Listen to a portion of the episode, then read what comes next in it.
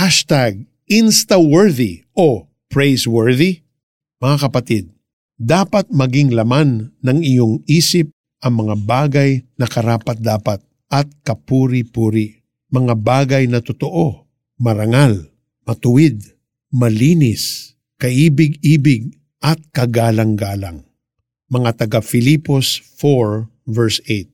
Sinasabing hashtag instaworthy ang isang bagay kapag ito ay maganda, i-post sa Instagram o iba pang social media. Ibig sabihin, impressive ito and most likely kaiinggitan ng iba.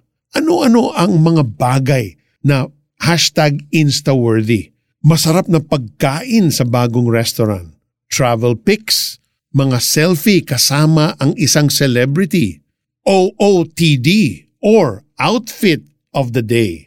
Ang iyong shopping haul. Pics sa events na inattendan mo tulad ng concerts at parties. Basta mukha kang cool, masaya, mayaman, maganda o gwapo. Hashtag Instaworthy yun. Ganun dapat ang laman ng iyong Instagram o Facebook feed. I-delete yung mga pangit na selfies. Ulit-ulitin ang pagkuha ng pics at gumamit ng filter hanggang sa maging perfect ang iyong shots. Pag hindi hashtag Instaworthy, walang likes at loves. Nakakahiya naman. Ganun ba kaimportante ang maging hashtag instaworthy?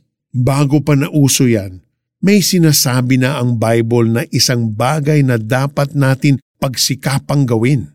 Ang maging praiseworthy. Sabi nga ni Apostle Paul na sumulat sa mga taga-Filipos, dapat ang laman ng isip natin ay mga bagay na kapuri-puri. Totoo, marangal, matuwid, malinis, kaibig-ibig at kagalang-galang. Mas importante ang mga ito kaysa sa bagay na akala ng iba ay cool, masarap, maganda, nakaka-impress o nakakaingit.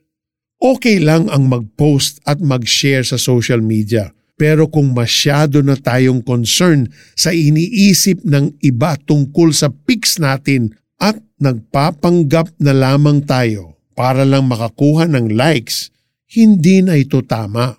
Hindi na ito karapat-dapat at kapuri-puri. Ang kapuri-puri ay kahit na anong kinakain mo, nagpapasalamat ka kay Lord.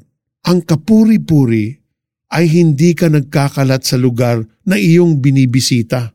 It is praiseworthy kapag ginagalang mo ang lahat ng tao, celebrity man sila o hindi. At kahit simple lang ang damit mo, pero ang galing mong magdala, wow, praiseworthy yan talaga. Pero sa lahat ng ito, ang pinaka-praiseworthy ay ang Panginoon na nagbibigay sa atin ng lahat ng mabubuting bagay. Praise the Lord. Let's pray. Lord, alam kong mas importante ang maging praiseworthy kaysa sa maging hashtag instaworthy. Thank you for this reminder. I praise you because you are a good, loving, and amazing Father.